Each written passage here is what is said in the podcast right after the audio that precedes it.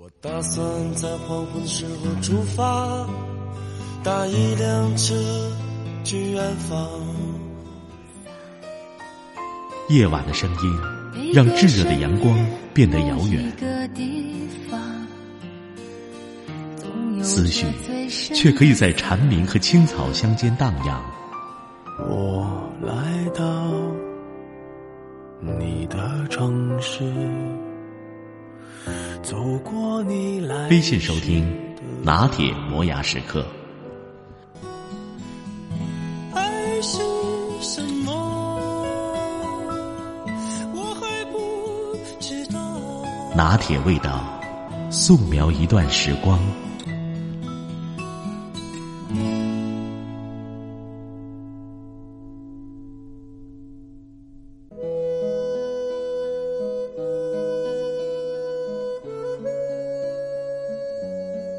昨天看到微信后台上有朋友留言说：“什么时候生活才能够多姿多彩？什么时候才能够有一场说走就走的旅游？”而你要知道，我们看到的背后，任何得到的都是需要付出代价的。比如，你想要升职，你就得比你的同事更加专注于工作；你想要减肥，你就得在别人胡吃海喝的时间里去运动，并且拒绝高能量食品的诱惑。当你需要什么的时候，就得掂量你为此付出什么，这很公平。现在很多人都误解了旅行，把所谓的旅行当成了一碗心灵鸡汤。然而你会发现，那些叫嚣着人生至少应该有一次说走就走的旅行的人，大多是抽调几个假期飞去诸如丽江之类的小资之地的人。他们在酒吧街上要一杯鸡尾酒，他们说自己是来疗伤的。内心却隐隐期待着来一场说遇就遇的艳遇，而那些真正热爱旅行的人却并不是这样。旅行从来不是救赎，更不能改变现实什么。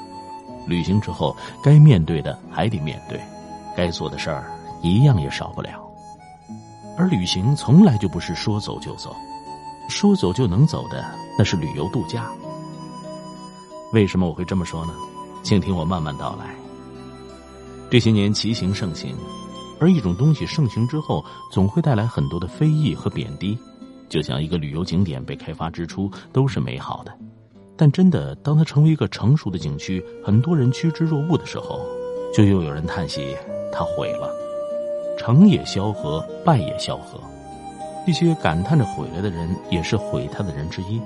所以又有什么好埋怨的呢？好像说远了，我们再说到骑行。我曾采访过一个可以说是骑行先驱的前辈，他一生都是一名普通的中学老师，现在大概已是花甲之年。三十多年前，他凭借一辆二八自行车从贵阳骑行到了北京天安门。那是一个住旅店都需要单位开介绍信的年代，也没有现在专业级的山地自行车。为了计划这次骑行，他用了整整一年的时间去锻炼自己的体能，每天早上六点就起床跑步，雷打不动。我在他发来的老照片上看到他推着自行车站在天安门前的黑白照片，朴实的着装，年轻的脸。他说：“我只是想去天安门看看毛主席。”前些年有人鼓吹辞职旅行，最近又看到有人不赞成辞职旅行，言语之间看上去都挺励志。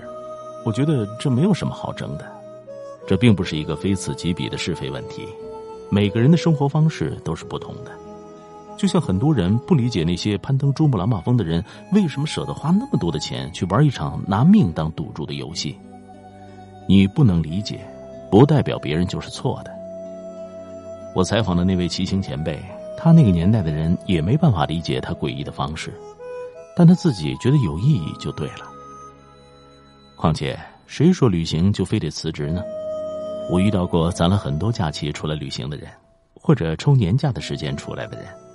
他们每年都要走一个地方，无需放弃事业，也没有耽误家庭，这样不是挺好？我们看到很多潇洒的旅行人，他们大部分也不是说走就走的，说走就走是误会了他们。更少有人为了旅行而辞职，为了旅行而退学。反正我遇到的不是这样。相反，在他们出发之前，他们都很明白自己为什么需要这么一场旅行。他们很少会把旅行当做逃避生活的方式，同时很清楚回去以后自己将会干什么，我在暹粒的一家旅行社和一个乌拉圭的姑娘聊天，她还是个学生，在大学里学的是医学。她说她很爱学她的专业，并且毕业以后要立志当一名医生。她已经在外面走了四个月。我问她为什么要特意休学出来旅行，是对学校的生活不满意吗？他说不是，他很满意他生活的现状。他说以前看到的世界都是在电视上。而我想看看世界真实的样子，听起来又是一个很空的回答，文艺又矫情。我听到的时候也是不以为然，但我还是比较赞同他的，因为当你没有设身处地的到了这个地方，而没有设身处地的去体验这个地方，你依然不知道它真实的样子。我当时对他说：“大多数的中国父母是不太能够接受自己的孩子这么长时间在外边旅游的。”他跟我说。可能是因为那些小孩是拿着父母的钱去旅游，回来后还耽误了学业和工作。我对他看似一针见血的回答，在心里表示出了惊讶，问他又是怎么解决的。他说：“为了这趟旅行，我打了一个学期的工，并且我也提前修完了我下学期的课程。回去以后，我同样能够像同年级的同学那样顺利毕业，找到工作。”听到这里，彻底改变了我的不以为然。对眼前的这位乌拉圭姑娘升起了一股敬佩之情。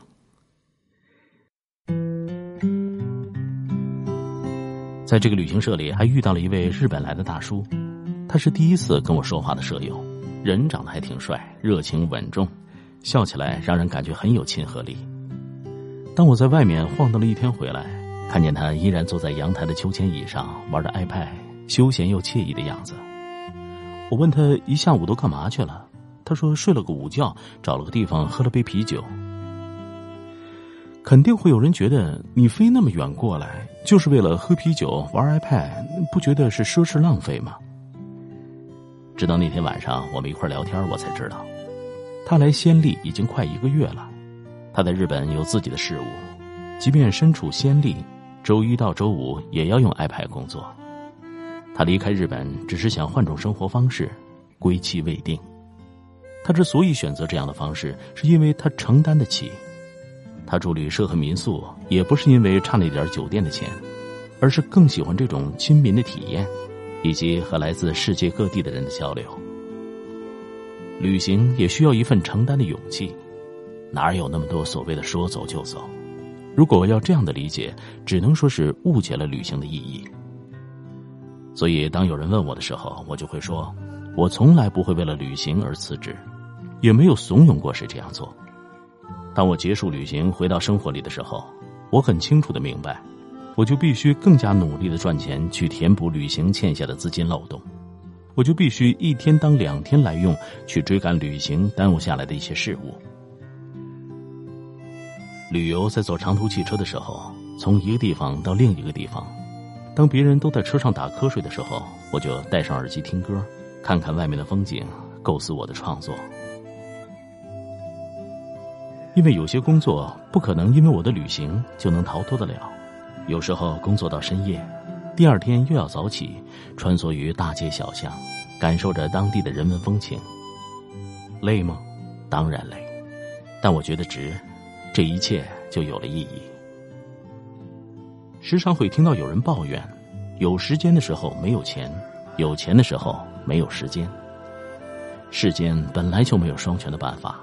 钱是需要自己挣的，时间是海绵里的水，是需要自己挤的。